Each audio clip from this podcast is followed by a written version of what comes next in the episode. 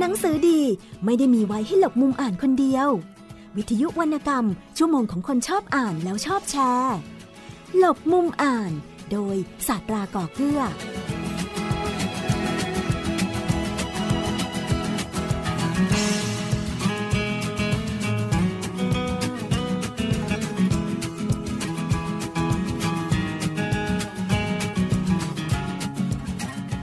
สวัสดีครับ คุณผู้ฟังครับ ได้เวลากลับมาเจอเจอกับช่วงเวลาที่เราจะได้พบและก็รู้จักกับหนังสือเล่มโปรดของคุณผู้ฟังมากยิ่งขึ้นนะครับ กับที่นี่ครับ รายการหลบมุมอ่าน กับผมสัตราก่อเกื้อ รายการหลบมุมอ่านในวันนี้กลับมาก่อนที่จะไปถึงช่วงเวลาของการสัมภาษณ์พูดคุยครับ ผมมีข้อมูลที่น่าสนใจ วิธีการในการที่จะเลือกซื้อหนังสือครับ ซึ่งเป็นหนังสือที่ต้องบอกว่ามีความสำคัญกับน้องๆ กับการประกอบการเรียนด้วย วันนี้เลยมีข้อมูลนี้มาฝากสำหรับน้องๆ นะครับ ในช่วงเวลาของการปิดเทอมของหลายๆ คน เพื่อที่จะได้เป็นกิจกรรมยามว่าง และก็เตรียมความพร้อมในการเปิดภาคการศึกษาใหม่ด้วยครับ คุณผู้ฟังครับ ในช่วงนี้ผมมีข้อมูลมาฝากกัน กับเทคนิคการเลือกซื้อหนังสือประกอบการเรียน ให้ได้หนังสือดีๆ ข้อที่1ครับให้คุณผู้ฟังรู้จักความต้องการของตัวเองก่อน ก่อนที่จะไปหาหนังสือ คุณผู้ฟังลองถามตัวเองก่อนนะครับว่า หนังสือแนวไหนที่คุณผู้ฟังต้องการอ่านหนังสือเล่มนั้น เพราะว่าคนที่รู้จักตัวตนเนี่ยนะครับ จะสามารถแก้ไข แล้วก็เติมเต็มสิ่งที่ขาดได้ว่า สิ่งไหนเป็นสิ่งที่เมื่อเติมเต็มแล้วจะทำให้เรานั้น สมบูรณ์ ซึ่งถ้าเกิดเราไม่รู้จักตัวเองเนี่ยนะครับก็ค่อนข้างยากทีเดียวครับ ที่จะไปค้นคว้าหาว่าสิ่งไหนเป็นสิ่งที่เราขาดหายไป วิธีการง่ายๆครับลองสำรวจดูนะครับว่าชอบหนังสือแบบไหน เท่าที่มีในตลาดก็จะมีมากมายหลากหลายประเภทครับ แล้วก็แต่ละประเภทนั้นก็จะมีข้อดีข้อเสียแตกต่างกันไปขออนุญาตยกตัวอย่างครับตัวอย่างแรกก็คือประเภทหนังสือรวมเนื้อหา ซึ่งจะเป็นหนังสือที่มีเนื้อหาเยอะๆครับมีการอธิบายอย่างละเอียด หนังสือแบบนี้สำหรับน้องๆที่ต้องบอกว่าเนื้อหายังไม่แน่นนะครับ หรือต้องการเรียนรู้ก่อนที่จะไปเรียนในเทอมถัดไป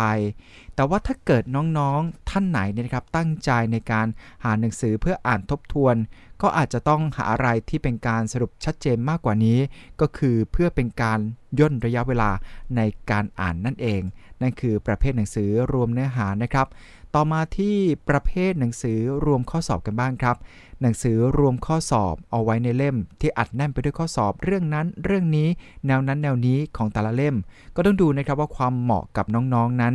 ว่าน้องๆจะต้องมีการฝึกความแม่นในเรื่องไหนเป็นพิเศษหรือเปล่านะครับ และสำหรับน้องๆที่อาจจะยังไม่แม่นยำในการทำข้อสอบ หรือไม่แม่นในเนื้อหา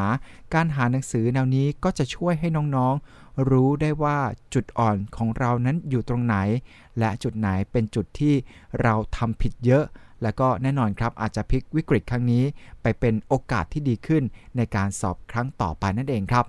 อีกประเภทหนึ่งที่เราพบเห็นกันบ่อยๆ ก็คือหนังสือรวมแบบฝึกหัดครับ หนังสือรวมแบบฝึกหัดจะต่างกับการรวบรวมข้อสอบตรงที่ มีการรวบรวมแบบฝึกหัดนะครับที่จะทำให้น้องๆ ได้ทบทวนเนื้อหาล้วนๆ แบบตรงๆครับ แต่หนังสือรวมข้อสอบจะทำให้เห็นแนวข้อสอบที่เป็นการประยุกต์เนื้อหาอาจจะหลายบทเข้าด้วยกันครับ ดังนั้นถ้าน้องๆ ต้องการที่จะฝึกตัวเองในด้านเนื้อหาในแต่ละส่วน หนังสือรวมแบบฝึกหัดนี้ก็น่าจะเหมาะกับน้องๆทีเดียวครับ แต่ว่าข้อเสียนั้นก็อาจจะต้องหาหนังสือประเภทอ่านประกอบ เพราะว่าบางครั้งหนังสือรวมแบบฝึกหัดนั้น อาจจะไม่มีเฉลยที่ชัดเจน หรือสามารถอธิบายเนื้อหาให้น้องๆเข้าใจได้กระจ่างชัดครับส่วนอีกประเภทหนึ่งนั่นก็คือหนังสือประเภทเนื้อหาและแบบฝึกหัดครับ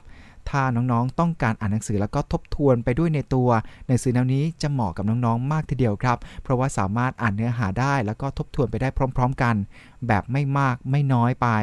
ข้อเสียก็คืออาจจะได้เนื้อหาไม่ครบครัน ครอบคลุม หรือว่าส่วนของแบบฝึกหัดนั้นก็อาจจะเป็นในส่วนที่ไม่ได้มากเท่าที่ควรนะครับ และก็อาจจะไม่ครอบคลุมเนื้อหาเช่นเดียวกัน เพราะฉะนั้นนะครับก็จะต้องเฉลี่ยพื้นที่ของเนื้อหาแบบฝึกหัด แล้วก็เนื้อหา ในส่วนของบทเรียนนั้นให้อยู่ในเล่มอย่างเท่าๆกัน จึงเป็นข้อเสียของหนังสือประเภทนี้ครับ และก็ประเภทสุดท้ายนั่นก็คือ หนังสือประเภทสรุปเนื้อหาเทคนิควิธีการจำครับ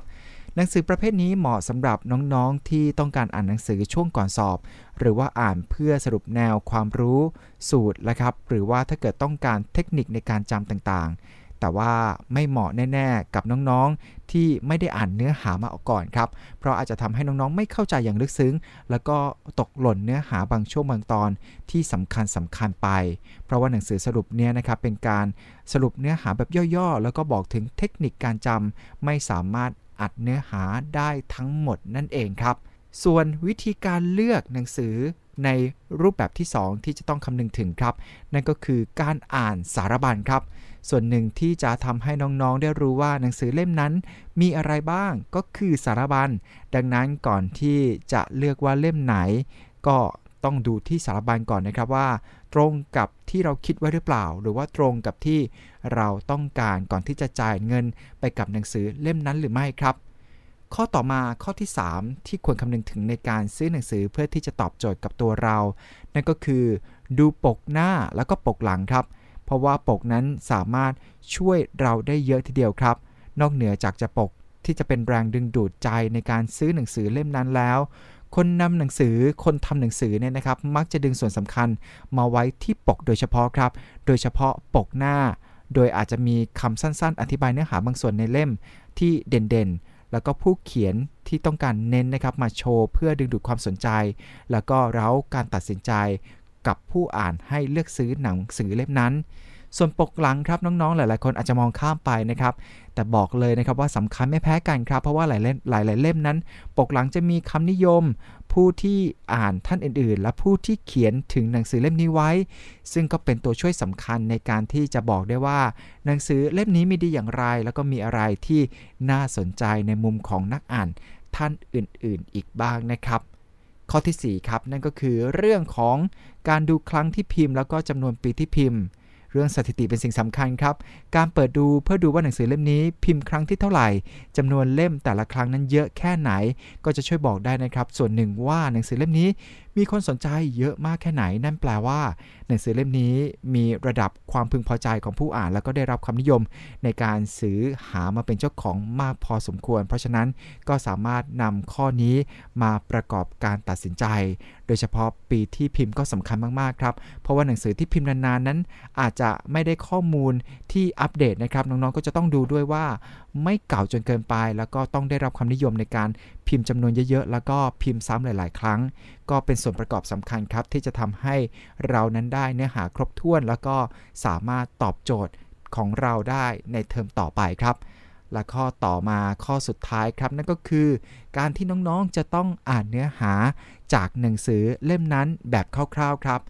นอกเหนือจากที่น้องๆ จะดูส่วนประกอบทั่วๆ ไปแล้ว การเปิดหนังสือพลิกเข้าไปอ่านหนังสือเนื้อหาแบบคร่าว ดูหัวข้อย่อยๆ ในเล่ม จะทำให้น้องๆ สามารถประเมินได้ว่า เนื้อหาภายในนั้นตรงกับความต้องการจริงหรือเปล่า เพราะว่าสารบัญนนั้นอาจจะไม่ได้สรุปรายละเอียดในเล่มนะครับ อีกอย่างหนึ่งครับ การที่น้องๆ เปิดเข้าไปดูนอกเหนือจากจะเห็นหัวข้อย่อยแล้ว ยังจะทำให้น้องๆ เห็นวิธีการเรียบเรียง สไตล์การเขียน ภาษาที่ใช้ ซึ่งสำคัญกับน้องๆ มาก เพราะว่าหนังสือที่ดีสำหรับคนอื่น อาจจะไม่ดีสำหรับเรา ถ้าอธิบายให้เราเข้าใจได้นั่นหมายความว่า หนังสือเล่มนี้ดีสำหรับเราแล้วนะครับ นี่คือ 5 เทคนิคครับที่นำมาฝากกันที่จะทำให้น้องๆนนั้น สามารถใช้หนังสือหรือว่าหาหนังสือเล่มที่สามารถตอบโจทย์ แล้วก็มีประโยชน์คุ้มค่ากับสตังค์ที่จะต้องเสียไป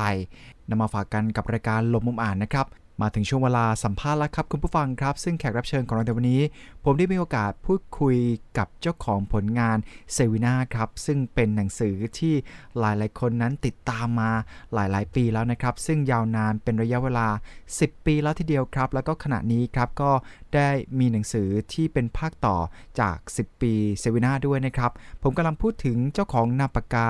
กันธิดาครับ หรือว่าชื่อจริงคือทันตแพทย์หญิงกัลยาณี สุขษาสุนี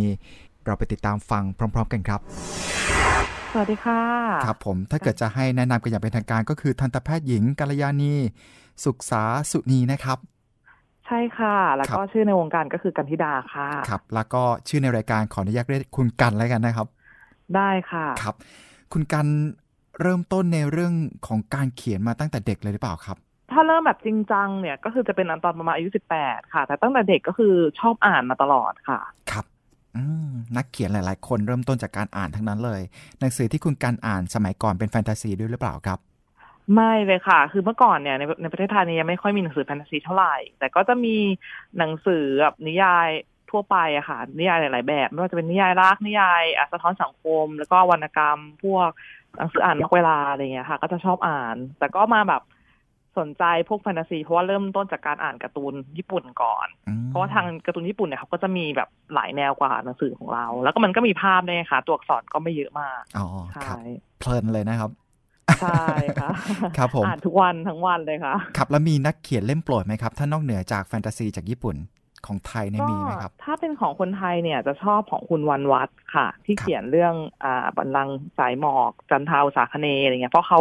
อ่า เป็นการเขียนนิยายแบบอิงประวัติศาสตร์ก็จะชอบมาก แล้วก็มีคุณธมยันตีค่ะ ที่ชอบที่สุดอ่านทุกเรื่องของคุณธมยันตีเลยครับก็เป็นความฝันของนักเขียนทั่วไปค่ะ ก็ส่วนใหญ่ก็จะอ่านของรุ่นพี่ที่เก่งครับๆใช่อืมกับการที่เราอ่านนักเขียนที่เป็นระดับอาจารย์ลักษณะนั้นนะครับ มันมีผลกับเราไหมครับ กับงานเขียนในยุคปัจจุบันที่เราได้มีผลงานออกมา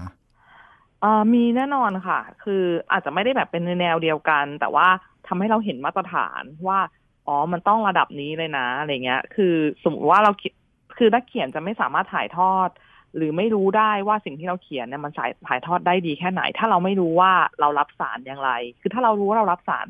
ว่าเอ้ย เขียนแบบนี้มันดีนะ เราอ่านแล้วเรายังรู้สึกชอบ เรายังรู้สึกร้องไห้ตาม ยังรู้สึกยิ้มตามเลย ก็จะทำให้เราแบบ เรียนรู้ว่าอ๋อต้องเขียนให้ได้ระดับนี้นะ ต้องถ่ายทอดให้ได้ให้ได้ระดับนี้ ดังนั้นถ้าเราอ่านของนักเขียนของรุ่นพี่เยอะๆอย่างเงี้ยค่ะ เราก็จะได้เห็นถึงวิธีการเล่าเรื่องในหลาย ๆ แบบใช่ครับแล้วผลงานที่นอกเหนือจากที่เราจะมาเขียนเรื่องแฟนตาซีเนี่ยก่อนหน้านี้นี่เคยเขียนเรื่องอื่นมาก่อนหรือเปล่าครับ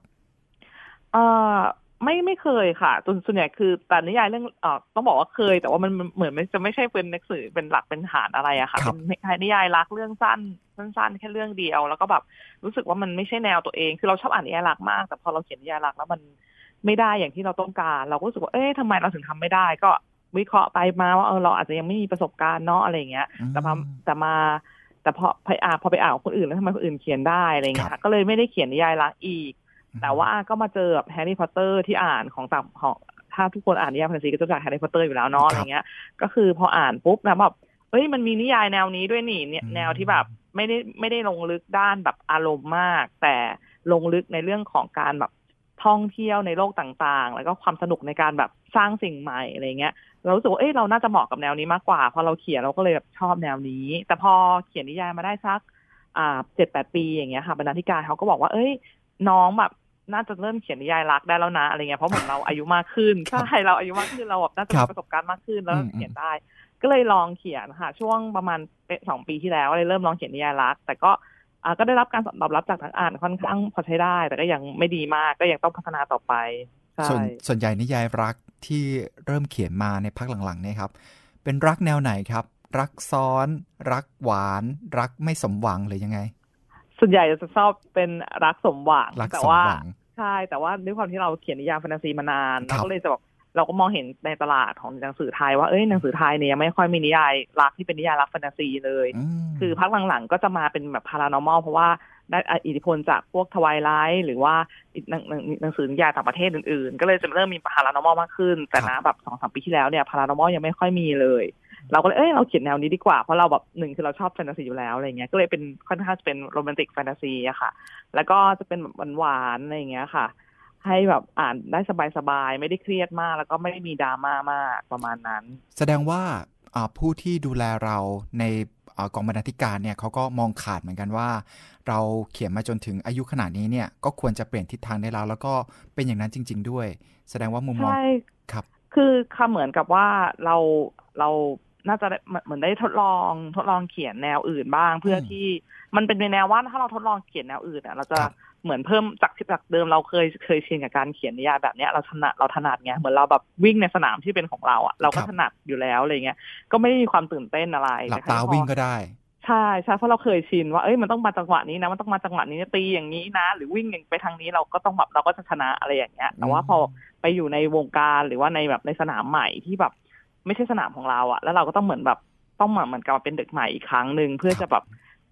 หัวสมองจะได้คิดว่าเอ๊ะจะต้องเล่ายังไงเนาะจะต้องทำยังไงอะไรเงี้ย แล้วพอเขียนไปปุ๊บมันก็ส่งผลสะท้อนกลับมาที่งานหลักของเรา คือเราเขียนนิยายแฟนตาซีเนี่ยกลายเป็นว่าเออฉากรักหรือว่าฉากความสัมพันธ์ตัวละครที่มันไม่ไม่ค่อยแบบ ไม่ค่อยสมจริงอะ่ะ มันก็สมจริงขึ้นเพราะนิยายรักเป็นนิยายที่สะท้อนความเป็นจริงค่อนข้างเยอะมากกว่าครับนิยายแฟนตาซีอะค่ะ พอแล้วมันก็มีข้อจำกัดในเรื่องของแฟกต์ ต่างๆ เยอะมากอะไรเงี้ย เออเลยแบบทำให้เราเก่งขึ้น ก็ตกใจเหมือนกันพอกลับมาเขียนพอพอไปเขียนยารักสักสองสามเล่มอย่างเงี้ยค่ะ แล้วพอกลับมาเขียนแบบเปิดซีรีส์ใหม่ที่เป็นซีรีส์แฟนตาซีของเราเนี่ยคือผลตอบรับก็จะดีขึ้นมากว่า เอ้ยทำไมงานเขียนสะท้อนอารมณ์ได้ดีขึ้นอะไรอย่างเงี้ยค่ะ ก็ถือว่าเป็นวินวินในการทำงานครับการสะท้อนอารมณ์ได้ดีขึ้นอย่างฉากรักอย่างเงี้ยครับ ประสบการณ์ที่เราเอามาถ่ายทอด เป็นประสบการณ์ที่ได้จากประสบการณ์ตรง หรือว่าเป็นประสบการณ์จากการอ่านนิยายรักมากขึ้น ถ้าประสบการณ์จากการเขียนอ่าจากในเรื่องของการแสดงความสัมพันธ์ของตัวละครเนี่ยนะมักจะมาจากประสบการณ์จริงค่ะ คือครับจริงในที่นี้คือทั้งในแง่ของการที่เราโดนกับเราอืมเราเป็นเราเคยผ่านอารมณ์แบบนั้นครับกับเราเห็นคนใกล้ตัวเป็นอย่างนั้นแล้วเราอาจจะคุยกับเขาพูดคุยแล้วเฝ้ามองเขาอะไรเงี้ยแล้วเราก็นำมาใช้นำมาวิเคราะห์นำมาใช้ แล้วมันจะอินกว่าค่ะ มันจะแบบมันจะมันจะสมจริงกว่า ครับ ถือได้ว่าพอเราเบนเข็มจากแฟนตาซีมา โฟกัสในเรื่องของความรักเนี่ยครับทำให้เรากลายเป็นกูรูด้านความรักไปเลยหรือเปล่าครับ โอ้ไม่ถึงขนาดนั้นหรอกค่ะอันนี้คือนิยายก็คือนิยายครับนิยายคือนิยายมันไม่ใช่ความเป็นจริง แต่ว่าจริงๆแล้วว่าเราอาจจะทำให้เขาเข้าใจความสำคัญความสัมพันธ์ของคนว่า อ๋อ มันมีลำดับขั้นอย่างนี้นะ มันจะมีอย่างนี้ก่อนแล้วไปอย่างนี้ แล้วเวลาเกิดปัญหาเนี่ยฝ่ายชายคิดยังไงนะ ฝ่ายหญิงคิดยังไง แล้วทำไมเขาถึงแบบทะเลาะกันอะไรอย่างเงี้ยค่ะอืมอะไรประมาณนี้เราก็จะเข้าใจมากขึ้นเวลาแบบมีเพื่อนมาปรึกษา เราก็จะครับ ตอบได้บ้างในระดับหนึ่งแต่ว่ายังไงปัญหามันก็ยังเป็นปัญหาของเขาอะค่ะเขาก็ยังต้องแบบจัดการปัญหาตามบริบทของเขาเอง ใช่ เพราะว่าใช่เอาจริง ๆ แล้วความความความอะไรอารมณ์ของมนุษย์เนี่ยซับซ้อนมาก ยากเกินที่เราจะเข้าใจได้ทุกคนทุกแบบ ใช่ค่ะมันมัน real ค่ะมันมันประดิษฐ์ไม่ได้ คือมันเนี่ยคือความยากของการเขียนนิยายรักเลยค่ะ คืออารมณ์หรือ emotion ที่อยู่ในเนื้อหา มันประดิษฐ์ไม่ได้ แต่มันจะแตกต่างจากนิยายแฟนตาซีตรงที่ว่านิยายแฟนตาซีเนี่ยเรารู้ว่าฉากเนี้ยเราอยากจะให้เขาอารมณ์แบบไหน เราจะเตรียมการมาก่อน ว่าว่าเออมันต้องมีองค์ประกอบหนึ่งสองสามสี่นะเพื่อให้มีอารมณ์แบบนี้อะไรเงี้ย แต่นิยายรักมันมัน real time อะค่ะแล้วมันก็จะแบบประดิษฐ์ไม่ได้เลย ถ้าถ้าถ้าเราถ้าเราคิดอยากจะประดิษฐ์อารมณ์นั้นขึ้นมาอย่างเงี้ย เนื้อหามันก็จะแบบแปร่งไปเลยอย่างเงี้ยอืมเพราะฉะนั้นคนที่เขียนนิยายรักได้ดีเนี่ยคือจะเป็นคนที่ถ้าสังเกตที่ที่ประสบการณ์ตัวเองคือนักเขียนที่เขียนนิยายรักได้ดีเนี่ยที่เราสัมผัสที่ปุ้ยสัมผัสมาเนี่ยคือ อ่าค่อนข้างจะเป็นคนที่อารมณ์ดี แล้วก็แบบมีความเป็นแบบ entertainer ในตัวเองสูงมากอืมประมาณนั้น หรือไม่งั้นก็ต้องเป็นคนโรแมนติกไปเลย ใช่จะเป็นคนโรแมนติกอะค่ะ หรือบางทีก็บางทีเขาอาจจะพูดเขาไม่ใช่คนโรแมนติก แต่เขาก็จะมีมุมมองแบบละเอียดเล็กๆน้อยๆครัที่บแบบทำยังไงไอ้มุมมองนั้นมุมมองนี้แบบ เป็นสิ่งเล็กๆที่สั่งใส่เข้าไปแบบกิมมิกในเรื่องของเขาแล้วมัน เอ้ยน่ารักอะไรเงี้ยเออแบบคนจริงๆมันทำอย่างนี้นะแล้วมันเป็นความโรแมนติกเล็กๆอะไรเงี้ยที่ทำให้แบบคนอ่านแบบซาบซึ้งว่าเอ้ยพระเอกรักนางเอกจริงๆหรือนางเอกทำเพื่อพระเอกจริงๆนะอะไรเงี้ยอืมซึ่งยากตรงนี้ยากมาก คือต้องแบบเป็นคนที่แบบมีนิสัยชอบแบบนี้ด้วยอะไรเงี้ยถึงจะทำได้ ครับแล้วคนใกล้ตัวหรือว่าคนทั่วไปที่สนิทกับคุณกันเนี่ยครับ มองคุณกันว่าโรแมนต์ไหมเออนักอ่านชอบบอกว่าการโรแมนติกอะเออไม่เข้าใจแบบคือว่าเนื้อเนื้อเรื่องเราที่เราเขียนอะเราครับความรักที่เราเสนอมันมักจะเป็นความรักหวานหวานๆแล้วก็มีฉากโรแมนติกที่แบบบางทีเราไปเห็นอันนั้น อันนี้มาเอ้ยอันนี้ก็น่ารักนะอะไรอย่างเงี้ยแต่ตัวตัวเองอะเป็นคนไม่โรแมนติกนะคือเขาเป็นคนแบบว่า ก็ก็อาจจะเพราะ อาจจะเพราะว่าทำงานด้วยไงก็เลยแบบไม่รู้ว่าโมเมนต์ที่เพราะเราทำงานเราก็เป็นโมเมนต์ทำงานอะไรเงี้ยเราก็เลยไม่เคยรู้สึกว่าเราอะว่าเราอะเป็นคนโรแมนติกอะไรเงี้ยแต่คนอื่นเขาบอกเราโรแมนติกค่ะ ครับ เพราะว่าด้วยด้วยอาชีพที่เป็นคุณหมอด้วย ใช่ใช่ครับค่ะทันตแพทย์เป็นแผนกไหนครับ เป็น specialist ด้านไหนเอ่อถ้าที่ทำอยู่ตอนนี้เป็นฟันปลอมค่ะอ๋อครับใช่ต้องรักษารากฟันด้วยหรือเปล่าครับ รักษาฟันก็จะเป็นอีกรักษาฟันค่ะ ฟันปลอมก็จะเป็นพวกแบบที่ใส่ฟันปลอมเลยอะค่ะอืมครับผมแต่ว่าจริง ๆ ก็คือทำได้ทุกอย่างทำได้เพทุกราะว่าอย่างโดยโดยพื้นฐานเรียน 6 ปีเนี่ยมันทำได้ทุกอย่างเพียงแต่ว่าทันตแพทย์แต่ละแต่ละคนเนี่ยชอบ ชอบสาขาไหนก็จะแบบไปเรียนสาขานั้นเพิ่มอย่างเงี้ยค่ะครับแต่ว่าอย่างอย่างของอย่างของพวกตอนนี้กำลังเรียนรากฟันเทียมอยู่ค่ะอ่าครับผม ซึ่งแน่นอนว่าหมอรักฟันนี่จะต้องมือเล็กเป็นพิเศษ ไม่อะค่ะ ต้องแข็งแรง ต้องแข็งแรงด้วยนะครับ ต้องข้อมือหนานิดนึงเพราะว่ามันต้องจับหัวกอกอกอพวกอะคริลิกกออะไรเงี้ยเยอะเหมือนกัน ครับ มีผลกับงานของเราไหมครับ ที่ทำอยู่ซึ่งเป็นงานหลักนะครับ จากงานที่เราเป็นนักเขียน มีลูกใช่ค้าหรือว่าอ่าคนไข้ต้องเรียกว่าคนไข้ รู้ไหมครับอ๋อว่ากำลังทำฟันอยู่กับนักเขียนที่เขาชื่นชอบมีไหมครับ ไม่รู้หรอกค่ะ ไม่รู้หรอกค่ะ เพราะว่าอืมทำงานในโรงพยาบาลโรงพยาบาลโรงพยาบาลอ่า โรงพยาบาลของรัฐบาลครับที่ต่างจังหวัดเขาก็จะไม่คนไข้ก็จะมีคนไข้ฟันปลอมก็เป็นคนไข้แก่ๆหน่อยอ๋อเขาก็จะไม่อ่านนิยายแฟนตาซีครับแต่ว่ามีผลไหมมีผลมากค่ะอืมคือตอนคือมันเหมือนมีผลทั้งสองฝ่าย คือตอนที่เราเป็นทันตแพทย์เราไปเขียนนิยายเนี่ยคืออาชีพทันตแพทย์เป็นอาชีพที่แบบละเอียดเป็นแบบ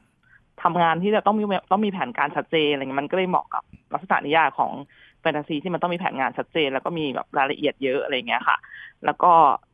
ในขณะเดียวกันคือการที่เราเป็นนักเขียนเนี่ยก็ส่งผลทำให้เราเป็นหมอฟันที่มีการสื่อสารที่ดี คือเรารู้ว่าเราจะพูดยังไง ให้คนไข้เข้าใจ รู้ว่าจะต้องอธิบายยังไง สังเกตได้ว่า เออเขาไม่เข้าใจเรานะ ต้องเปลี่ยนคำยังไงอะไรอย่างครัเงี้บยคือเหมือนกับส่งผลดีทั้งสองอาชีพเลยค่ะ คือมันเหมือนกับยิ่งยิ่งทำยิ่งทำอาชีพไหนได้ดีอีกอีกอาชีพหนึ่งก็ยิ่งดีขึ้นไปเรื่อยๆเลยอะค่ะประมาณอืนี้มผมว่าง่ายต่อการใช้ชีวิตด้วยแหละ เพราะว่าทำให้เราเข้าใจทุก ๆ คนมากขึ้น ใช่ค่ะมันเหมือนกับ บางทีหมอฟันเขาจะเป็นคนอ่าอาชีพหมอฟันเป็นอาชีพที่อยู่ในกรอบที่แบบในสังคมเล็ก ๆ เพราะเราหนึ่งคือเราทำงานในห้องสี่เหลี่ยมอะไรเงี้ยแล้วก็มีเพื่อนร่วมงานเป็นคนแค่ไม่กี่คน แล้วเราก็ทำงานหนักด้วยทำให้เราแบบไม่ค่อยได้เจอคนเยอะบางครั้งเรา บางครั้งมุมมองเราก็จะค่อนข้างแคบกับบางเรื่องบางเรื่องอะไรเงี้ยค่ะ หรือบางทีแบบ อ่า เราอาจจะไม่เข้าใจว่าเอ๊ะทำไมคนนี้คิดอย่างนี้อะไรเงี้ยเพราะว่าเราเรียนในสิ่งที่ตรงไปตรงมาค่ะว่าอันนี้ต้องเป็นอันนี้เท่านั้น A ต้องเป็น B เท่านั้นอะไรอย่างเงี้ยค่ะ แต่พอมาเขียนนิยายปุ๊บ มันมีเหมือนกัน A ที่ไม่เป็น B อะไรอย่างเงี้ยเราก็เออเราก็ต้องเข้าใจว่าชะงักนิดนึงเวลาเราอธิบายไปแล้วเออเขาไม่เข้าใจอะเราก็ต้องครับนิ่งๆนิดนึงว่าเอ๊ะทำไมไม่เข้าใจหรือเราหรือตรรกะเราผิดหรือตรรกะเขาผิดอ่าหรือหรือทั้งคู่ไม่ได้ผิดแต่ว่าแค่มันไม่แค่มันไม่ใช่อืมเฉยๆอะไรอย่างเงี้ยแต่มันก็มีความเป็นไปได้ที่เกิดขึ้นได้เหมือนกัน ใช่ค่ะอืมใช่ก็ทำให้ชีวิตดีขึ้นแบบมองดูเป็น คนสุขนิยมไปเลยอ๋ออย่างนี้อ๋อไม่เป็นไรอย่างนี้เหรออ๋อไม่เป็นไรนะอะไรอย่างเงี้ยก็แบบซึ่งก็จะมีความสุขในแบบของเราจนแบบเพื่อนในสายอาชีพเดียวกันก็จะบอกว่าเฮ้ยทำไมคิดได้อะไรอย่างเงี้ยครับไม่ได้ไม่ได้คิดได้แต่มันเห็นว่ามันว่าว่าเราไม่ได้เราไม่ได้ผิดเขาก็ไม่ได้ผิดเพียงแต่มันมันเป็นอย่างนั้นเฉยๆประมาณนี้ครับ ถ้าเกิดจะย้อนกลับไปผลงานสร้างชื่อกว่า 10 ปีที่ผ่านมา นั่นก็คือนิยายแฟนตาซีใช่ไหมครับ ที่ชื่อว่าใช่ค่ะเซวิน่าครับใช่ค่ะสเมนามหานครผลจาก็ครบมาปีนี้ปีที่สิปีนี้กันปีนี้กันเขียนนิยายมาปีที่สิบสองแล้วค่ะ12อ่าใช่ค่ะสิบสองสิบสามเข้าปีที่สิบสามแล้ว เออ ก็ยาวนานพอสมควรแล้วก็ อ่าแต่เซวิน่าก็นี่เป็น10ปีเต็ม ก็ประมาณสิบปีเต็มเข้าปีครับที่สิบเอ็ดค่ะอืมใช่ครับก็นานก็บางทีก็คิดเหมือนกันว่าเอ้าไม่อยู่นานจังคือหมายว่าปกติหนังสือเล่มหนึ่งมันอ่า เมื่อก่อนมันไม่น่าจะอยู่นานเยอะ เราเราก็คาดหวังนะคะเวลาเราอ่านหนังสือของรุ่นพี่แล้วเฮ้ยรุ่นสือรุ่นสือเล่มเนี้ยของรุ่นพี่เขียนมาตั้งยี่สิบปีแล้วอะยังแบบเราอ่านเรายังสนุกอยู่เลยอะไรเงี้ยตอนเราเขียนนิยายเราก็รู้สึกว่า เราอยากให้มีหนังสือของเราอย่างนั้นบนชั้นหนังสือของบ้านนักอ่านทุกคนบ้างอะไรเงี้ยแล้ววันแล้ววันหนึ่งมันแบบเอ้ยมันเป็นจริงอะเอ้ยอยู่มาอยู่อยู่ก็บอกว่าเฮ้ยครบรอบสิบปีแล้วนะแล้วก็เอ้ยจริงเหรออะไรเงี้ยนานจังหนังสือเรื่องนี้ใช่นานจังนานจังแต่ในรอบแต่แต่ภูมิใจเราก็รู้สึกดีใจใช่อืมว่า ว่าแบบมีนักอ่านที่แบบยังตามอ่านงานของเราอยู่ แล้วก็ครับอ่านักอ่านบางคนก็มีมีลูกแล้วอะไรเงี้ยแล้วเพื่อนอืมหนังสือเราเป็นหนังสือวรรณกรรมเยาวชนเขาก็บอกว่าเนี่ยเขาอ่านให้ลูกเขาฟังนะเขาอยากให้ลูกเขามีความสุข เราก็รู้สึกโอ้ดีใจมาก ว่าเออเราหนังสือเรามีมีค่าพอที่ทำให้เขาสามารถส่งต่อไปยังน้องไปยังลูกเขาได้อะไรเงี้ยค่ะ ซึ่งคุณค่าในหนังสืออย่างที่บอกว่ารุ่นต่อรุ่นที่ส่งต่อกันไป เพราะว่าลึกๆแล้วเนี่ย คุณกัลเอง แอบแฝงไปด้วยเนื้อหาที่เกี่ยวข้องกับหลักธรรม ในเรื่องราวที่เขียนด้วยใช่ไหมครับ ใช่ค่ะ อย่างเซวิน่าเนี่ยเป็นเป็นเป็นเรื่องตลกที่ว่าเออเวลามีคนถามว่าเออ inspire มาจาก inspiration มาจากเรื่องอะไรอะไรอย่างเงี้ยเออคือเซวิน่ามัน inspire มาจากแบบตอนเราอ่านหนังสือพระธรรมแล้วแบบอ่าในนั้นคือมันมีคำว่าเออโลกของพระศรีอริยะไม่ตรายอะค่ะ เป็นโลกที่แบบประตูบ้านไม่ต้องล็อกเลยคนอะเป็นคนดีกันหมดอะไรอย่างมีเงี้ยความสุขเรามากก็รู้สึกว่า ใช่แล้วรู้สึกโหเราบอกเออมันเป็นโลกที่คงเป็นโลกที่สมบูรณ์แบบมากเลยเนาะอะไรเงี้ยแต่แบบเฮ้ยแต่มันจะเกิดขึ้นได้เหรอในชีวิตของคนคนจริงๆอะที่ไม่ใช่เป็นพระอรหันต์อะไรอย่างเงี้ยครับเราก็เลยบอกเออแล้วถ้ามันจะทำยังไงล่ะถ้าคนธรรมดาที่แบบยังมีความไม่สมบูรณ์ยังมีกิเลสอะไรเงี้ยจะทำเพื่อพื้นแบบโลกทั้งโลกให้มันเป็นโลกที่สมบูรณ์แบบอย่างนั้นอะไรครัเงี้ยบก็เลยแบบได้เกิดเป็นเซวิน่าขึ้นมาค่ะ แล้วแบบอืมเออแต่มันก็จะมี พอยของมันว่าเออมันเพราะว่าเราเป็นคนที่ไม่สมบูรณ์แบบ มันก็จะมีความขัดแย้ง มันก็จะมีการเลือกว่าเออคนดีคนไม่ดีอะไรอย่างเงี้ยค่ะ แต่พอสรุปแล้วคือเราก็ยังยึดถือว่าความดีก็ชนะความชั่ว แล้วก็คนทุกคนก็ยังมีความดีในจิตใจ ก็ยังอยากทำให้โลกของเราน่าอยู่ต่อไปอะไรอย่างเงี้ยค่ะ เป็นการสื่อสละที่ยิ่งใหญ่ ก็เลยอาจจะทำอาจจะเพราะเรื่องเนี้ยก็เลยทำให้แบบเหมือนหนังสือเล่มนี้ได้รับการแนะนำให้ให้เด็กๆอ่านเยอะ ครับ ก็เป็นสิ่งหนึ่งที่ แฝงเอาไว้แล้วก็เป็นสิ่งหนึ่งที่ใช่ถ้าเกิดเด็กๆ น้องๆอ่าน แล้วก็คิดตามแล้วก็ปฏิบัติตามก็น่าจะทำให้ยุคสมัยที่เราเคยฝันเอาไว้ในหนังสือ อาจจะเป็นจริงในอนาคตก็ได้ ใช่ค่ะ เราคาดหวังว่าเออแบบอย่างเซมินาเนี่ยมันจะเน้นว่า คือไม่ต้องมองว่าคนอื่นทำอะไร แต่ว่ามองว่าตัวเราทำอะไรเพื่อเพื่อโลกใบนี้มากเพื่อเพื่อโลกใบนี้บ้างอะไรเงี้ยค่ะ ถ้าทุกคนทำดีอย่างเงี้ยทุกมันก็จะดีไปหมด ไปพร้อมๆกัน อันนี้คือหลักการหลักๆของเซมินาเลยครับ ตอนที่เริ่มเขียนเซมินาเล่มแรกย้อนกลับไป 10 ปี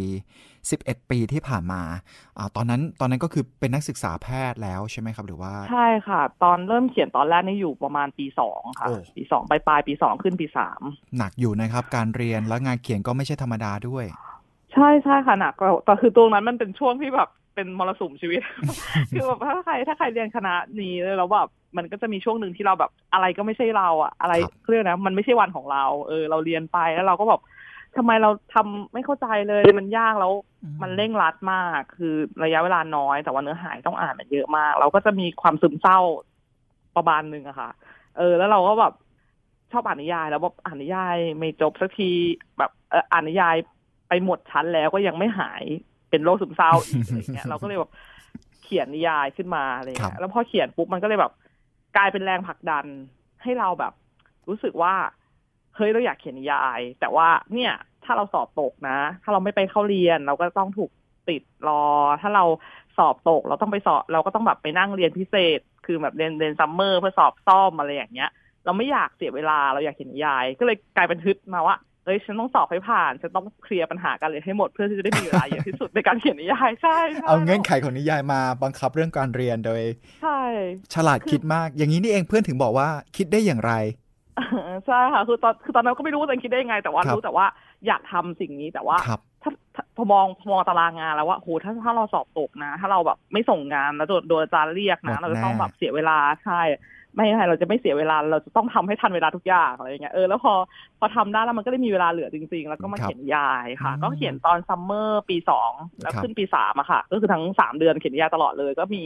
เซวิน่ามาให้ออกมาให้คุณอ่านกันในช่วงนั้นทำยังไงก็ได้ให้สอบผ่านให้หมดเถอะเพราะว่าใช่ summer จะได้ไม่ต้องไปเรียนเรียนซ้ำอีกใช่ค่ะครั้งหนึ่งเพื่อที่จะได้มาเขียนนิยายได้คือแบบฮามากครับอว่าคนบอกว่าเฮ้ยทำไมแบบคิดอย่างนี้อะไรเงี้ยแล้วครับก็มัน ก็มันไม่ได้อะแล้วไม่งั้นก็ต้องลาออกไหมก็ไม่ได้ไงเราลาออกไม่ได้เราครับเราไม่เราก็ต้องไปให้ให้สุดอะไรเงี้ยก็เคยเคยสอนน้องๆที่แบบเหมือนแบบบอกเรียนหนักอะไรอย่างเงี้ยหนูครับไม่มีเวลาทำสิ่งที่หนูชอบเลยอะไรอย่างเงี้ยอืมคือแบบเราเราก็จะแนะนำแบบโดยเอาตัวเองเป็นหลักนี่แหละว่า เออแบบความจริงแล้วว่า คือถ้าน้องแบบเคลียร์ทุกด่านได้โดยที่แบบอดทนอะไรเงี้ยน้องก็จะมีเวลาเหลือทำสิ่งที่ตัวเองชอบนะอะไรเงี้ย คือชีวิตมันเราต้องยอมรับว่าชีวิตมันไม่ได้ โรยด้วยกลีบกุหลาบว่าเราอยากจะทำอะไรเราก็ได้ทำเวลานั้นเลยครับเราต้องทำเรื่องบางเรื่องเพื่อใครบางคนอยู่เสมออะไรเงี้ย ดังนั้นเราก็ต้องแบบรู้จักจัดเวลาว่า ในเมื่อเราต้องเราเลี่ยงไม่ได้ที่จะทำเรื่องนี้ เราก็รีบทำให้มันเสร็จไปอืมแล้วเราก็จะได้แบบไปทำอย่างอื่นครับถ้ามามัวเออระเหยว่าโอ้ยไม่ได้เลยทำไม่ได้ แล้วก็เสียเวลาไปกับการแบบโอดครวนอย่างเงี้ยค่ะ มันก็เสียเวลาที่จะทำสิ่งที่เรารักเหมือนกันครับอันนี้คือเป็นคำแนะนำที่ชอบให้น้องเขาน้องน้องเวลาที่เขาท้อๆอะไรอย่างเงี้ยอืม ครับ ในกลุ่มเพื่อนมีใครรู้ไหมครับว่าเราเป็นนักเขียนด้วยอ๋อตอนเรียนรู้กันหมดทั้งคณะเลยค่ะโอ้เพโหราะว่าเพราะว่าเพราะว่าเพราะตอนที่เริ่มเขียนอะครับอเราก็ไม่รู้จะให้เมื่อก่อนเด็กดีก็ยังไม่ได้แพร่หลายอะครัค่ะบเว็บไซต์ที่เราลงนิยายเนี่ยมันไม่ค่อยอินเทอร์เน็ตสมัมัยนไม่ก่อนค่อยแพยัร่งหไม่ลาค่อยยครับใช่เวลาเราเขียนออกมาเงี้ยเราก็แบบ เออไม่รู้จะให้ใครอ่านอะไรเงี้ยเราก็แบบปริ้นออกมาเป็นกระดาษแล้วว่าเอออ่านให้หน่อยให้เพื่อนตรวจช่วยตรวจความผิดให้ด้วยนะครับก็เรียกได้ว่าเซวิน่าเล่มแรกหนึ่งสองสามนี่ยังมีต้นฉบับที่เป็น A4 ที่ปริ้นให้เพื่อนอ่านแล้วก็มีลายมือเพื่อนอยู่เลยค่ะโอ้แต่ว่าใช่เป็นแบบเป็นแบบครับปึกๆเลยอะไรเงี้ยเป็นสองสามร้อยเป็นพันหน้าค่ะ ประมาณนั้น นี่เป็นความภูมิใจของเพื่อนๆด้วยนะครับนอกเหนือจากความภูมิใจของคุณกัลกับเซวิน่าใช่ค่ะสิบเอ็ดปีคือดีใจที่ว่ามันดีใจที่ว่ามัน มันเป็นเด็กตอนนั้นคือเป็นเด็กด้วย แล้วแบบครับเออทำออกมาได้ยังไง แล้วก็แบบพอมองย้อนกลับไปคือณปัจจุบันนี้ก็ยังพูดกับนักอ่านทุกคนว่า พี่ไม่สามารถทำได้แล้วนะนิยายแบบเซวิน่าคือมันเยอะมากรายละเอียดเยอะมากจริงๆอะไรเงี้ย แล้วแบบแล้วมันมันมี passion อยู่ในนั้นอืมที่เราแบบ passion ของเด็กที่แบบมีความฝันที่แบบเขาเรียกว่า innocent นะคะครับในในการเล่าเรื่องมากอะไรเงี้ยเออ เราไม่สามารถแม้ว่าหนังสือเล่มเนี้ยอาจจะไม่ได้อาจจะภาษาไม่ดีมากคือ คือ เรียกว่าระดับภาษาที่ใช้ในเล่มเนี่ยอาจจะไม่ดีมากคือยังอาจจะมีข้อบกพร่องในเรื่องของการใช้ประโยคใช้คำอะไรเงี้ย แต่มันก็ไม่สามารถแต่แต่ปุ้ยก็ไม่สามารถกลับไปเขียนนิยายแบบนั้นได้อีกแล้ว เพราะว่าเราโตแล้วไงคะเราเราได้ผ่านช่วงวัยนั้นมาแล้ว คือความรู้สึกแรกเมื่อเขียนเป็นแล้วมันได้เขียนมันก็คือมันก็จะออกมา เป็นเต็มพลังเต็มที่คล้ายๆ กับเวลาเราใช่ค่ะขี่จักรยานได้ในครั้งแรกปุ๊บเนี่ยเราก็อยากจะขี่ออกไปให้ไกลที่สุดละ ใช่ มันจะโอ้โหมันจะแบบเหมือนระเบิดอะค่ะมันจะอ่ามัมันระเบิดแล้วมันข้อดีของการระเบิดคือมันจะแบบพลั่งพลูมาก แต่ข้อครับเสียคือบางบางฉากบางฉากมันไม่ได้ไม่ได้ต้องการความระเบิดขนาดนั้น แต่ด้วยความที่ว่ามันก็อ่ามันมันมันมันเป็นมันเป็นวัยนะนะคะมันครับก็เลยทำได้อะไรเงี้ยเออแล้วมันก็ความรู้สึกเหมือน เราได้เรียนรู้ทุกวันทุกบรรทัดที่เราเขียน คือคือมันก็เหมือน learning curve ทั่วไปในการครับ learning curve คือกราฟการเรียนรู้ของของทุกทักษะในโลกเนี้ยค่ะ คือตอนแรกๆเริ่มตอนเริ่มต้นมันจะยาก แล้วพอแบบมันมันจับจุดได้ มันจะปื๊ดขึ้นเหมือนตัวเอสแบบตั้งฉากขึ้นไปเลยบนกราฟขึ้นไปเลยอะค่ะ แล้วพอถึงจุดหนึ่งมันก็จะแบบเสถียรคือช่วงช่วงเวลาที่สนุกที่สุดในการเขียนนิยายคือช่วงไอ้ที่ขึ้นปลืดเนี่ยค่ะครับมันจะแบบ มันจะรู้สึกว่าโอ้โหแบบเหมือนเราเก่ง คือเราเราเก่งจังเลย เราเข้าใจได้ยังไงเราแบบเราเราสนุกกับการเรียนรู้ทุกวันว่าเฮ้ยพรุ่งนี้เราจะเก่งอะไรเราจะเก่งขึ้นกว่านี้ไหมพรุ่งนี้เราจะเก่งขึ้นกว่านี้ไหมอะไรอย่างเงี้ยครับมันจะเป็นความอินมากพลังงานแต่พสูองมากมันใช่แต่พอมาถึงระดับหนึ่งเนี่ยมันถึงระดับที่เรียกว่ามาตรฐานเนี่ย มันก็จะวัดกันอันนี้จะวัดความอดทนของนักเขียนแหละว่าครับมันจะความ passion ในการอยากเขียนมันจะน้อยลงค่ะ แต่ว่ามันจะแบบความสนุกมันยังเหมือนเดิม แต่ว่า passion มันน้อยลงปุ๊บเราต้องควบคุมให้ดีว่า เราต้องไม่ตกลงมานะอืมบางคนคิดว่าเออเราขึ้นไปข้างบนแล้ว ยังไงเราก็ไม่มีวันตกหรอกแต่จริงๆแล้วคือทักษะทุกทักษะเหมือนกันหมด คือถ้าคุณไม่ใช้มันมันก็จะตกลงมา แล้วจะขึ้นอีกครั้งหนึ่งอะ ก็ยาก เพราะว่าเรา เพราะเราเพราะเราไม่สามารถควบคุม คือเราหนึ่งคือเราไม่มีไม่มีแรงขนาดตอนที่เราเป็นเด็กแล้วไง อืม ประมาณนั้น ครับ ก็พอโตขึ้นนะครับทุกอย่างเปลี่ยนไปวุฒิภาวะเปลี่ยนไป แล้วก็แน่นอนมาตรฐานที่เราเคยมองว่ามันดีละ มันสุดละ จริง ๆ มันก็จะเปลี่ยนไปด้วย มาตรฐานก็จะสูงใช่ขึ้นโดยค่ะอัตเราโนก็มัต้องติมันมันเป็นมันเป็นอาชีพที่แบบ เออมันมันเป็นอาชีพที่ดีนะคะ คือแบบว่ามันทำให้เราแบบพัฒนาตัวเองตลอดเวลาแล้วก็รู้สึกเหมือนตัวเองเด็กตลอดเวลาคือจนถึงทุกวันนี้มองว่าอ้าวสิบปีแล้วเหรอ แล้วหันกลับไปเอ้ยฉันยังรู้สึกว่าฉันเด็กอยู่เลยนะ ตอนนั้นเขียนเนี่ยความทรงจำทุกอย่างยังอยู่ครบหมด ใช่ใช่คือมันเหมือนกับเรายังเรายังอยากเรียนรู้อีกเรายังอยากไปให้เก่งกว่านี้อะไรเงี้ยแล้วแบบพอมองไปที่เพื่อนเพื่อนก็แบบเริ่มมีครอบครัวแล้วอะไรเงี้ยแต่เราก็ยังแบบทำงานอยู่กับเด็กอะไรเงี้ยคือเราไม่สามารถจะแบบเพิ่มอายุของเรา เราอายุเราเพิ่มขึ้นตลอดได้ แต่ว่าเราต้องแบบความมุมมองคิดขทัศนเราคอะติค่ะต่างๆใช่ให้ให้มันให้มันยังสดใหม่เหมือนกับเหมือนกับการเขียนนิยายให้เด็กอ่าน เพราะว่าครับวรรณกรรมเยาวชนมันมีมีกลุ่ม กลุ่มนักอ่านที่ชัดเจนว่าอืมเออแบบประมาณช่วงอายุประมาณเก้าขวบจนถึงสิบแปดอย่างเงี้ย เราก็และแต่เราแบบสามสิบแล้วอย่างเงี้ย อะเราก็แบบโอ้ แล้วเราจะเราห่างกับเขาทุกขึ้นทุกปีอะค่ะครัแต่บกลุ่มนักอ่านเรายังแบบเท่าเดิมอย่างเงี้ยเราก็ต้องแบบคอยศึกษาพฤติกรรมต้องทำกันบ้านให้เยอะขึ้นอย่างเงี้ยค่ะ ให้ครับต้องพัฒนางานให้เยอะขึ้นแล้วก็ต้องเข้าใจ เข้าใจเขา เพราะว่าถ้าไม่เข้าใจเขาเวลาเขียนนิยาย มันก็จะออกมาแบบ ไม่ไม่เป็นธรรมชาติแล้วแล้วนักอ่านเวลาอ่านเขาจะรู้สึกว่า เฮ้ยทำไมมาสอนเราอย่างนี้ล่ะอ่าอะไรอย่างเงี้ยเออครับจริงๆแล้วคือเรา แต่ถ้าเราทำตัวให้เราเป็นเพื่อนเขาเหมือนหลักการหลักการเลี้ยงเด็กทั่วไปอะค่ะครับถ้าผู้ปกครองทำตัวให้เหมือนเป็นเพื่อนกับเด็กอะเด็กก็จะเชื่อฟังผู้ปกครอง แล้วก็แบบเข้าใจแล้วก็ยอมรับฟังว่า เออสิ่งที่เราสอนคุณเนี่ย มันคือสิ่งที่ดีนะ เออ คุณทำไม่ได้ไม่เป็นไร แต่ว่าค่อยๆทำให้มันได้ ดีกว่าแบบไปบอกทำไมคุณไม่ทำอย่างนั้นทำไมคุณไม่ทำอย่างนี้อะไรเงี้ยอันนี้มันไม่อันนี้มันก็เป็นเป็นเขาเรียกว่าเป็นทักษะการเลี้ยงเด็กอย่างหนึ่งในการเขียนนิยาย ครับ อย่างที่บอกว่าทำการบ้าน เด็กยุคยุคเราๆเนี่ยนะครับ อายุคงจะไล่ๆกัน กับเด็กยุคค่ะปัจจุบันเนี่ยนะครับ เปลี่ยนไปเยอะค่ะมากเลย คุณกัลทำการบ้านอย่างไรที่จะทำให้เข้าใจเขาอะครับ อืม ถ้าเป็นช่วงแรกที่เริ่มรู้ตัวว่าตัวเองอายุเริ่มห่างจากเด็กก็คือจะต้องจะเลือกอาจจะเลือกจะเลือกจะเลือกที่จะไปเรียนอะไรที่มันมีเด็กอยู่ในอยู่ในคอร์สในคอร์สเดียวกันนะคะม คอร์สคอร์สง่ายๆ คือเช่นคอร์สภาษาครับคอร์สภาษาเนี่ยเป็นคอร์สที่แบบรวมทุกทุกอายุมากเลยนะคะคือคือตอนที่เริ่มรู้สึกว่าตัวเองแบบเฮ้ยอายุเริ่มห่างจากแบบจากเด็กกลุ่มเป้าหมายแล้วทำยังไงดีฉันเราต้องพาตัวเองไปอยู่กับแทรกซึมเด็กกลุ่มนี้ ใช่แต่เราทำแต่เราไม่รู้จะไปเราคงโรงเรียนโรงเรียนมัธยมไม่ไม่ได้ได้ครับใช่เราก็เออเราก็เลยแบบ search แล้วก็นึกขึ้นได้ว่าเอ้ยเราอยากเรียนภาษานี่คือตัวตัวเราเองก็อยากตัวตัวกัลเองก็อยากเรียนภาษาเหมือนกันครับแล้วบอกเอ้ยเราก็นึกขึ้นได้ว่าตอนเราเด็กๆอะตอนเราเรียนภาษาในคลาสเรียนอะ ก็มีแบบผู้ใหญ่ที่อายุแบบยี่สิบกว่ามาเรียนกับเราด้วยมอะไรอย่างเงี้ยแล้วก็เออมันต้องมันต้องเป็นคลาสที่ดีแน่เลยที่เราครับสามารถไปเจอเด็กได้ แล้วปรากฏว่าก็ไปลงคลาสเรียนภาษาเนี่ยค่ะ แล้วก็เจอเด็กอายุที่เราคิดไว้จริงๆ คือประมาณสิบห้าถึงสิบแปดอะไรเงี้ยเออมันก็เลยแบบแล้วก็เรียนเรียนทั้งคอร์สติดต่อกันประมาณแบบสองปีอะไรเงี้ยเพราะว่าเรียนเฉพาะเสาร์อาทิตย์ไงค่ะ แล้วก็ก็เรียนเพิ่มเลเวลขึ้นไปเรื่อยๆอะไรอย่างเงี้ย ก็เลยได้เรียนรู้ว่าตอนแล้วช่วงนั้นมันคือเพิ่งมีทวิตเตอร์เฟซบุ๊กเข้ามาอืมันก็เลยทำให้เราแบบ มี connection กันอ่าตลอด follow ทวิตเตอร์น้องนะ อะไรอย่างเงี้ยเออเป็นเพื่อนเรา add friend เพื่อนน้องนะอะไรเงี้ยแล้วเราก็ไปเห็นโลกของเขาอะค่ะมเออ เราก็เลยเข้าใจว่าอ๋อเขาเป็นอย่างนี้แล้วเวลาเขามีปัญหาอะไรอย่างเงี้ยตามตามสไตล์เด็กก็คือเขาก็จะปรึกษาแบบพี่ที่รู้จักจะไม่ได้อะไรอย่างเงี้ย แล้วเราก็ดูแบบเป็นคนที่มีแบบ วุฒิภาวะพอที่เขาจะปรึกษาได้น้องทั้งกลุ่มก็เลยปรึกษาเรา ก็เลยแบบได้ทั้งช่วยน้องแล้วก็ได้ทั้งเรียนรู้พฤติกรรมน้องไปด้วยว่าอ๋อน้องเป็นแบบนี้นะอะไรอย่างเงี้ยแล้วก็เลยเข้าใจมากขึ้นแล้วก็เอาความรู้เนี่ยไปสอนพยาบาลในโรงพยาบาลด้วยอ่าที่มีลูกอายุเดียวกัน ได้ผลด้วยล่ะ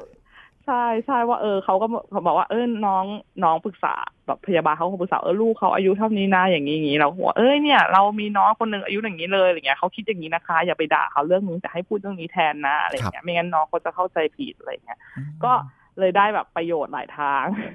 แล้วก็วิธีนี้ก็คือใช้ได้ หลังๆนี่มันก็พอช่วงสักสามสี่ปีที่ผ่านมานี่มัน social network มันค่อนข้างจะเฟื่องฟูเนาะครับ เออการน้องๆหลาย ๆ คนเขาก็มี Facebook มีอะไรกัน แล้วเขาก็จะมาขอ follow เราหรือบางทีก็แบบมาแบบ add เป็น friend เราอะไรเงี้ยค่ะ เราก็เลยได้เห็นโลกของเขาเวลาเขาโพสต์ใน feed timeline เนี่ย ว่าแบบเออน้องลักษณะนี้เป็นอย่างนั้นน้องลักษณะนี้เป็นอย่างนี้อะไรเงี้ยแล้วก็รวมรวมทั้งแบบไปเจอเป็น fan meeting อะไรเงี้ยด้วยอะไรเงี้ยค่ะอืมก็ก็จะคือส่วนใหญ่คือการเก็บข้อมูลเกี่ยวกับพฤติกรรมเด็กเนี่ยมันต้องเก็บหลาย ๆ ทางค่ะครับแล้วก็มาประมวลว่าอะไรคือสิ่งที่มันอยู่ตรงกลางอะไรเงี้ยที่เราแบบ สามารถใช้ได้จริงครับก็จะต้องทำในทุกๆ ปีอะค่ะหรือทุกๆสองสามปี ที่ต้องคอยเก็บข้อมูลเอาไว้ เพราะว่าเด็กทุกรุ่นที่เกิดขึ้นมาที่แบบเปลี่ยนอายุขึ้นมาเนี่ย เขาจะมี nature ที่ไม่เหมือนกัน เพราะว่าเขาคนละ generation นะคะครับ ความอดทนหรือแม้แต่ว่า จุดพีคที่แบบจุดที่เขาจุดที่ขัดแย้งเป็นคอนฟ lict ของเขาอะไรอย่างเงี้ยค่ะครับถ้าทำกันบ้านเรื่อยๆ มันก็จะอยู่ไปในแบบสุดท้ายมันก็ได้กลายเป็นว่าเราเป็นคนช่างสังเกตไปในตัวอืมเพราะว่าเด็กๆก็ไม่ใช่ว่าจะมีแต่เรื่องกีฬาสีเพียงอย่างเดียว ใช่ใช่ใช่มันก็จะใช่มีด็กๆเรื่องในห้องเรียนเรื่องนู่นเรื่องใช่นี้คือบางทีก็เป็นเรื่องขำๆแบบว่าบางทีแบบส่งข้อความมาว่าหนูทะเลาะกับเพื่อนเพื่อนยืมยังลบหนูแล้วไม่คืนอะไรอย่างเงี้ยเออมีมีนะคะเป็นเด็กประถมเออแล้วแบบพี่กันคะหนูทำยังไงดีอะไรอย่างเงี้ยเออเออเราก็อ๋อเออเด็กสมัยนี้ก็มีปัญหาอะไรอย่างเงี้ยเอออะไรอย่างเงี้ย ก็มีเหมือนกัน หรือบางทีก็จะมีปัญหาว่าพี่หนูเก็บเงินหนูอยากจะไปดูคอนเสิร์ตศิลปินคนนี้หนูจะเก็บเงินยังไงดีคะอะไรอย่างเงี้ยมเออแบบไม่อยากให้แบบคุณพ่อคุณแม่ไม่คือตอนแรกเขาก็จะมาด้วยอารมณ์โมโหก่อนว่าคุณพ่อคุณแม่ไม่ให้เงินครับอะไรอย่างเงี้ยเออเราก็จะตอบว่าเออเนี่ย แบบเก็บเงินไหมเนี่ยราคาเท่านี้ก็ไปดั้งคำนวณให้เขาอะค่ะว่าเนี่ยราคาเท่านี้นะถ้าหนูเก็บวันละสิบบาทนะเดี๋ยวก็ได้แล้วเนี่ยสามเดือนได้เลยอะไรอย่างเงี้ย เขาก็เก็บจริง ๆนะคะ แล้วเขาก็ไปดูคอนเสิร์ตได้จริงๆแล้วเขาก็บอกว่า เออเขาก็บอกเขาก็มาขอบคุณว่าเออครับนี่แหละเป็นเพราะพี่การเลยที่ทำให้แบบเหมือนสอนให้หนูแบบเก็บเงินได้อะไรอย่างเงี้ยประมาณนั้นอืมก็จะมีแบบปัญหาหลากหลายแบบจิปาถะครับที่เราไม่คิดว่ามันจะมีอะค่ะ แล้วเราก็โอ้ มันมีอย่างนี้ด้วยเหรออะไรอย่างเงี้ยครับเออจากเซเวนาแต่รทำให้เรารู้ครับอืมจากเซเวนาทำให้ที่อยู่ในระดับตำนานเนี่ยครับ จนก้าวปัจจุบันก้าวของความร่วมสมัยในลิงคอล์น ตรงนี้นี่มีอะไรแตกต่างกันบ้างไหมครับ ยุคสมัยที่เปลี่ยนไปแล้วก็กับการที่เรามาเขียนเล่มนี้ขึ้นมา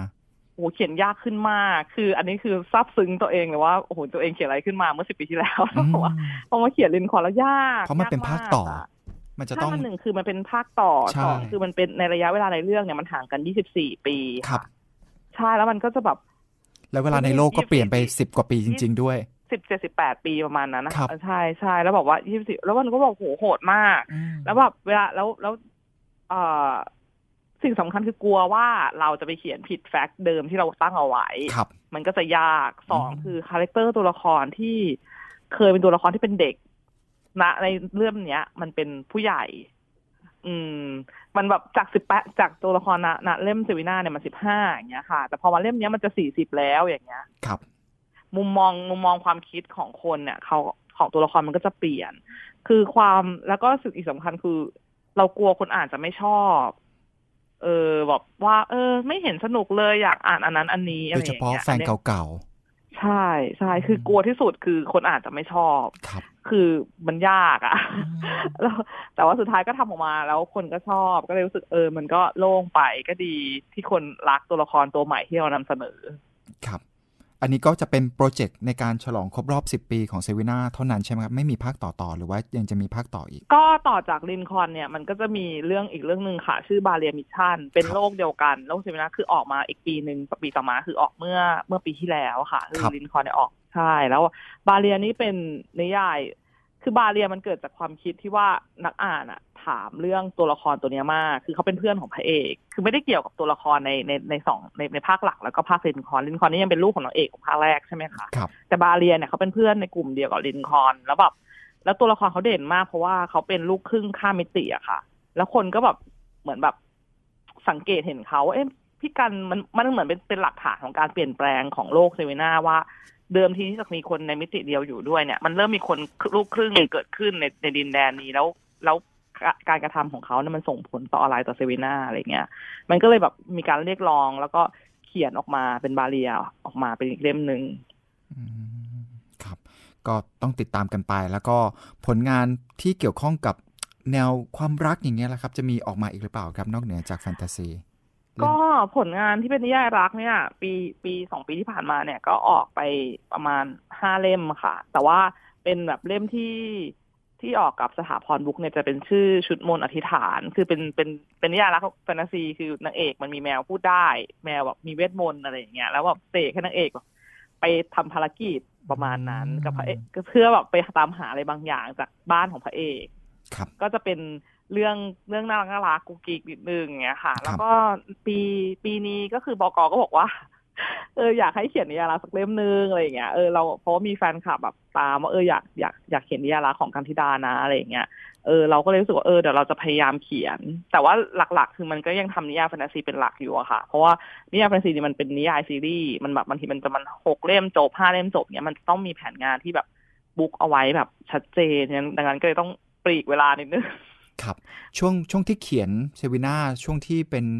นักศึกษาเนี่ยนะครับเป็นเรียนเกี่ยวกับเรื่องของเป็นแพทย์ทางด้านฟันทันตแพทย์เนี่ยนะครับ ตอนนั้นใช้ชีวิตอยู่ที่ไหนครับกรุงเทพหรือว่าที่จังหวัดอะไรครับอาที่นเรศวรค่ะอ๋ออาจจะมหาลัยนเรศวรที่จังหวัดพิษณุโลกค่ะ อยู่ครับหกปีเลยแบบอ๋อออยู่เหมันเป็นบ้านเลย แล้วส่วนตัวเป็นคนที่ไหนครับ เป็นคนกรุงเทพนี่แหละค่ะอืมกำลังจะถามต่อว่าการใช้ชีวิตที่ต่างจังหวัดเนี่ยครับ แล้วก็รวมถึงเวลาทำงานเนี่ยเราก็ยังทำงานที่ต่างจังหวัดอยู่เนี่ย มันมีค่ะผลไหมครับ กับการที่เราได้ เรียนรู้สิ่งต่างๆ รอบตัวที่มันมันต่างจากกรุงเทพชัดๆเลยอะแล้วก็มีผลกับการเดินเรื่องของเราวิธีคิดของเราเออสิ่งที่มีผลใหญ่สุดคือการอ่าการการดูแลตัวเองนะคะคือคือจริงจริงจริงถ้าเราอยู่กรุงเทพเนี่ยเราก็อยู่กับบ้าน มีคุณแม่ มีครอบครัว มีบ้านเรา มีสังคมที่เราคุ้นเคยใช่ไหมคะ แต่พอเราย้ายย้ายถิ่นไปอยู่อีกที่หนึ่ง ซึ่งตอนแรกๆเนี่ยก็ เหงามากกลับบ้านทุกอาทิตย์นั่งพิษโลกกรุงเทพอะค่ะหกชั่วโมงโอ้ต้องกลับมายังไงก็ต้องกลับ ใช่อืมใช่ใช่แต่ว่าหลังๆเนี่ยพอหลังจากปีหนึ่งไปแล้วก็ปีหนึ่งกลับแค่ครั้งเดียวอืมเพราะขี้เกียจนั่งรถเลยไงแล้วก็เขียนนิยายด้วยอะไรเงี้ยเริ่ก็มเลยอยู่บอกได้ว่าแล้วเขีด้วยยนนิยายดีกว่าอะไรเงี้ยเสียเวลานั่งรถอะไรเงี้ยอืมก็บอกว่าก็อ่าพอไปอยู่คนเดียวหรือไปอยู่ในที่ที่มันไม่ใช่ที่ของเราอะค่ะ เราก็ต้องเรียนรู้ใหม่ มันก็เลยทำให้สมองด้านแบบ survival เรามันเปิดอะเราก็ต้องแบบครับเออ เราก็ต้องแบบเปลี่ยนแปลงตัวเองว่าต้องดูแลตัวเองต้อง การเข้าสังคมยังไง การอยู่สังคมหอพักเป็นยังไงอืมก็นี่มันก็ไปตรงกับลักษณะของนิยายแฟนตาซีพอดีคือเด็ก ๆ มันมีการเปลี่ยนถิ่นอะไรอย่างเงี้ย มันก็จะเราก็จะเข้าใจความรู้สึกว่า การที่เราเด็กคนหนึงต้องไปอยู่คนเดียว ต้องไปเจอฟิลไหนใช่ต้องไปเจอสังคมใหม่ ไปเจอเพื่อนใหม่ ไปเจออาจารย์ที่แบบอาจจะมีหลายสไตล์ครัอาบจจะเจอเพื่อนแบบต่างคณะ เจอสถานที่สิ่งแวดล้อมที่แบบ เฮ้ยเราไม่เคยเจอมาก่อนทำไมเธอถึงตัดสินใจอย่างนี้อะไรอย่างเงี้ย คือเหตุการณ์หลาย ๆ เหตุการณ์ในสังคมมหาวิทยาลัย คือในเรศวรเนี่ยมันเป็นสังคมหอพักร้อยเปอร์เซ็นต์นะคะคือรอบมหาลัยแล้วก็รอบมหาลัยก็เป็นหอพัก ไม่มีบ้านคน เพราะว่ามันเป็นมหาลัยที่ตั้งอยู่บนพื้นที่ใหม่ที่เขาสร้างขึ้นมาอ๋อเพราะฉะนั้นไม่มีใช่ชุมชนเลย เดียวๆเลมัยนมีมันมีชุมชนเหมือนกันแต่มันห่างมากห่างจากมหาลัยมากครัระบมาณสักสองสามกิโล ซึ่งมันจริงเด็กเด็กทุกคนก็ไม่มีใครไปถึงชุมชนอยู่แล้วอะค่ะมันก็ต้องอยู่แต่ในมหาลัยอะไรอย่างเงี้ยโอ้เออเพราะฉะนั้นมันก็คือเหมือนกับเป็นเราเหมือนเหมือนถ้านึกถึงก็คือนึกถึงแฮร์รี่พอตเตอร์ค่ะ มีแบบคนไปอยู่เจ็ดวัยช่วงเจ็ดปีในโรงเรียนฮอกวอตส์อย่างเงี้ยโอ้โหคือมหาลัยในส่วนก็เป็นอย่างนั้นเลยค่ะเหมือนเราเข้าได้ไปไปถึงก็มีพี่สุดก็คือ พี่ปีหกของครับแบบของคณะที่เป็นคณะแพทย์ ต่ำสุดครับก็เด็กเด็กปีหนึ่ง แล้วก็มีมีทั้งแบบบัณฑิตวิทยาลัย มีทั้ง international student อะไรเงี้ย คือมันรวมอยู่ในที่เดียวกันแล้วแบบเราก็ได้เห็นแบบ สัมผัสได้ถึงกระแสชีวิตวัยรุ่นนะคะคือแบบทุกอย่างมันแบบ all in one เราคนเดียว เราต้องตัดสินใจเอง ไม่ว่าจะ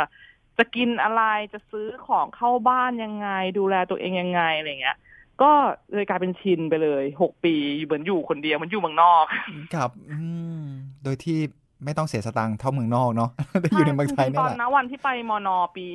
2546 เนี่ย รู้สึกความรู้สึกมันเหมือนได้ไปเมืองนอกจริงๆค่ะคือพอไปถึงปุ๊บมันแบบทุกอย่างมันใหม่หมดเลยใช่มันคนละโลกแล้วมันก็แบบพ่อแม่ก็ไม่ได้อยู่กับเราแล้วโทรศัพท์อิน social network ไม่มีเลย มีโทรศัพท์แบบสามสามหนึ่งศูนย์อยู่เครื่องเดียว ใช่ แล้วโทรศัพท์ทีหนึ่งก็แบบนาทีละสามบาท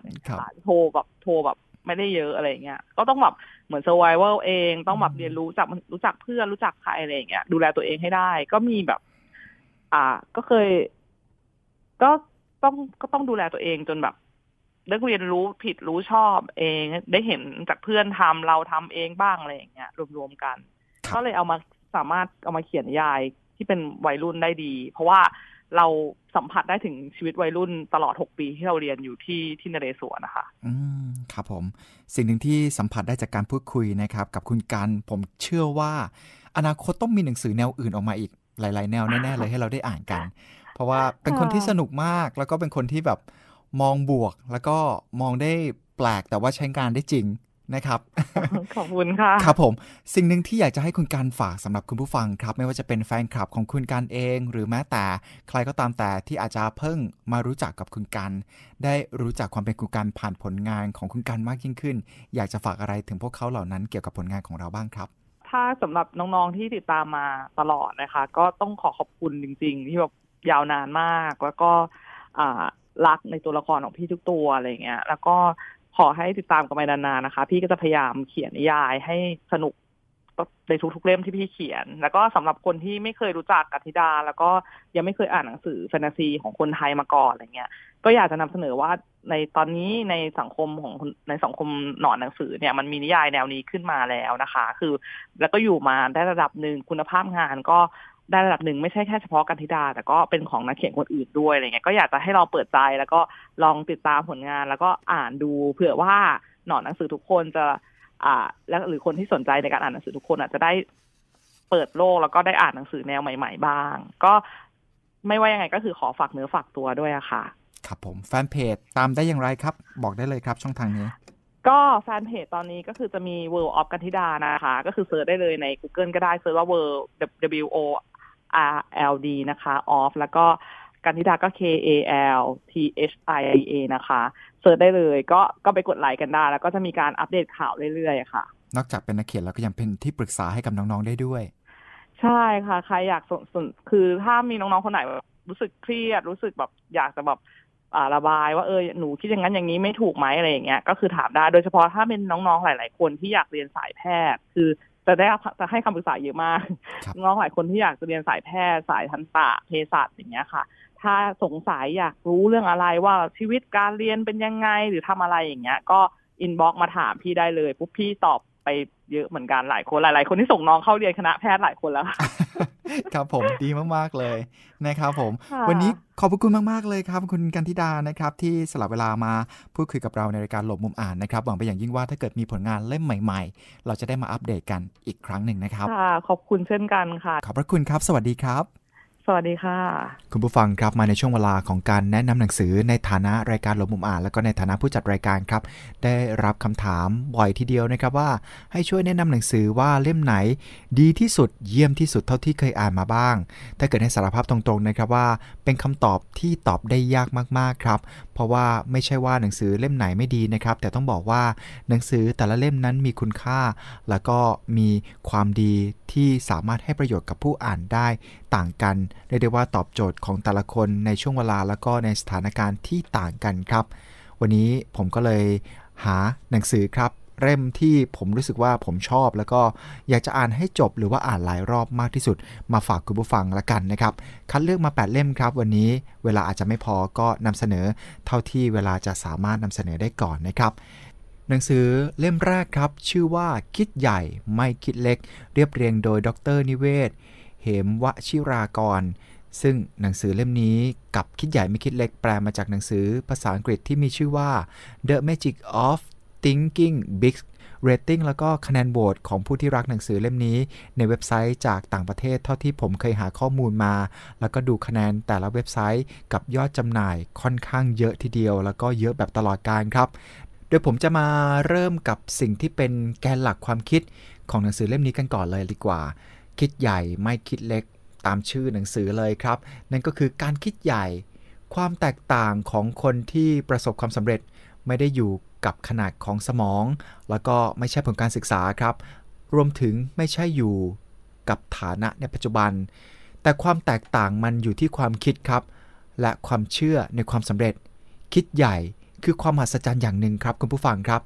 แต่ถึงแม้ว่าการคิดใหญ่จะสามารถให้ผลสำเร็จได้อย่างมากมาย แต่หลาย ๆ อย่างคนก็ยังไม่ได้คิด แล้วก็ไม่ได้เชื่ออย่างนั้น เพราะฉะนั้นครับคุณผู้ฟัง หนังสือเล่มนี้จะเป็นหนังสือที่เขียนขึ้นมา และทำให้คุณผู้ฟังนั้น พัฒนาความคิดให้เป็นคนคิดใหญ่ เพราะความสำเร็จต่างๆ ทั้งหมดได้มาจากการคิดใหญ่ มันคุ้มมากๆเลยครับ ที่เราจะมีการเปลี่ยนแปลงตัวเอง ให้เป็นคนคิดใหญ่ เพื่อประโยชน์ต่างๆ อีกมากมายที่จะตามมา วันนี้เนื้อหาแน่นมาก ๆ เลยนะครับ วักทองเว้นไว้ก่อนในครั้งนี้ จะเจอกันใหม่กับวักทองในครั้งต่อ ๆ ไป แต่สำหรับวันนี้หมดเวลาแล้วครับกับรายการลบบุมอ่าน กลับมาพบกับผมสตรากอเกลือได้ใหม่ในครั้งต่อไป วันนี้ขอบพระคุณสำหรับการติดตามรับฟัง สวัสดีครับ ฟังรายการหลบมุมอ่านได้ทุกวันอาทิตย์ 17 นาฬิกา 10 นาทีถึง 18 นาฬิกา ทางวิทยุไทย PBS ออนไลน์ www.thaipbsonline.net และแอปพลิเคชัน Thai PBS